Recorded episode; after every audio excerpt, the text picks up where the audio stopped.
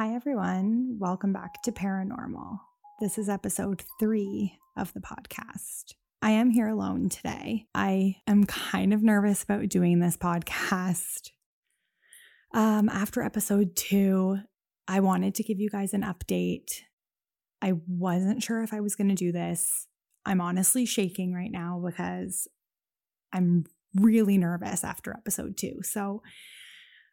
But I thought that I would give you an update. I honestly was thinking of canceling the podcast because of all the things that had kind of gone on after episode 2.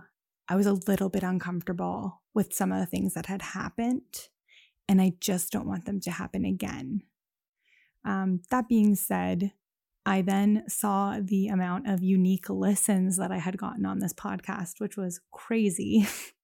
There was over 300 listens in a few-day time period, and I'm just a normal girl. There's nothing really special about me other than I think that this stuff is cool, and obviously it's something that people want to listen to, so I figured that I would maybe give you an update of what happened after episode 2 and tell you one quick story that we had somebody write into us.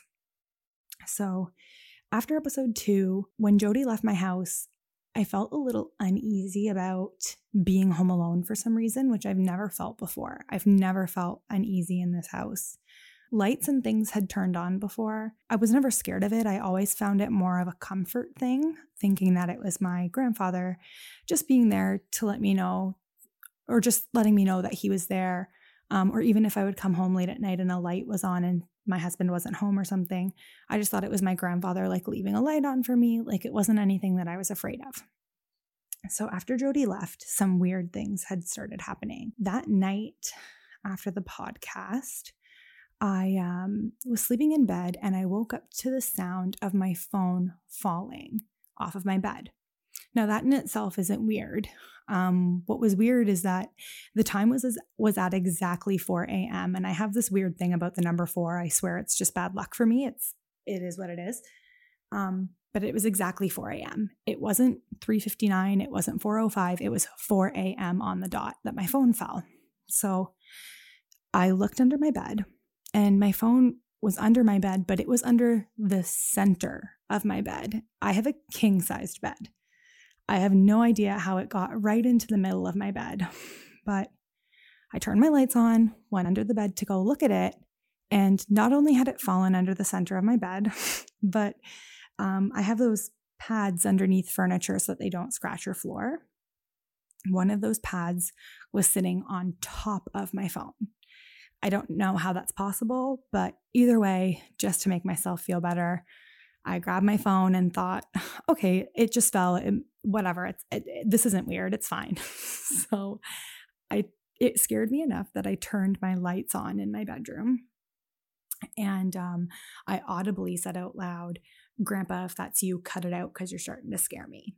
So after that, my husband wasn't sleeping in the room that night. He had fallen asleep on the couch. So I was alone. So around 7:00, my alarm went off so that I could get up for work. And my husband had already left the house by that point. He had gone to work early in the morning. So I was alone. My alarm went off at 7:00. I kept hitting snooze until about 7:30. And I told myself, okay, at 7:30, I will get up and go out and start getting ready. So the 7:30 alarm went off. I stretched out in bed and I felt somebody tap me on my head. It felt like a finger just kind of tapped me to be get the fuck up, idiot. So tapped me on my forehead. A few days later, where I got tapped, there was a red mark there. It's now a little tiny scab and it's starting to heal, but it wasn't like a pimple or anything like that. It was just, I don't really know what it was. So that scared the shit out of me. That same day, my sister came over. I have 2 kittens. They're a few weeks old. I found them. They were abandoned a few weeks ago.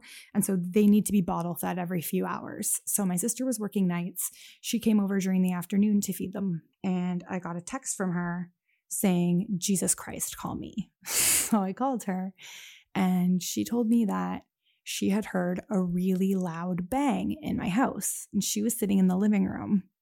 And my dining room is, it has a shared wall with the living room. So the dining room is where Jodi and I had recorded the episode last. Well, my sister was sitting in the living room. She heard a huge crash come from the dining room. The animals were with her in the living room, with the exception of her dog and my dog, who were outside at the time. So the noise wasn't the dogs. She looked throughout the house. Nothing had fallen, and she didn't know what it was, but she said that it definitely came from the dining room. Nothing was amiss in there.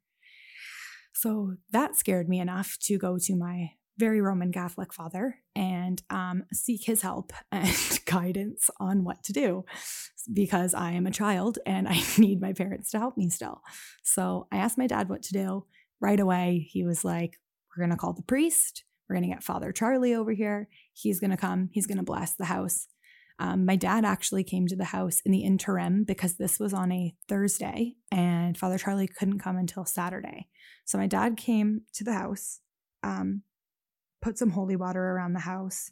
I think he probably said a few prayers, and he told me that he talked to his dad, his dad's spirit, who we believe is in the house, basically just telling him if it was him to knock it off, and if it wasn't him to protect me. So the priest came on Saturday. He sprayed holy water, blessed the house, blessed our animals, and nothing has happened since. I did wake up one night, I think it was the night after, or the night that he had sprayed the holy water everywhere. And I woke up at 2 and I heard what sounded like my cupboard doors opening and closing. And I turned on all the lights in my house, came out to my kitchen. No one was awake. My husband was asleep. My cat was not anywhere in the kitchen. So that scared me. But my window in my bedroom was also open, and it was really windy that night. So it could have just been the wind knocking something outside, even though it distinctly sounded like the sound of my cupboard doors opening and closing. It could have been something else. So if I think something is not, like, if there's an explanation for something, I'm going to say it. So there is something that could have been explained there. The tap on my forehead, I don't have an explanation for that. And the sound of the really loud banging that my sister heard, I don't have an explanation for that. I'm terrified to be recording this right now. So that is what happened last week.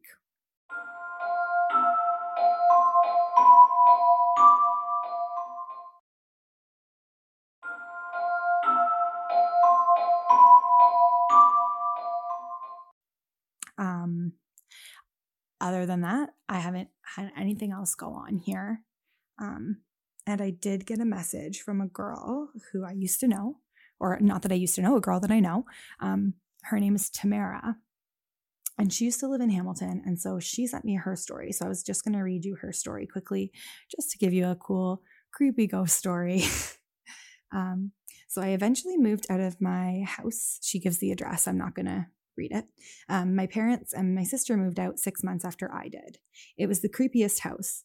My little sister was locked in a bathroom that didn't have a working lock.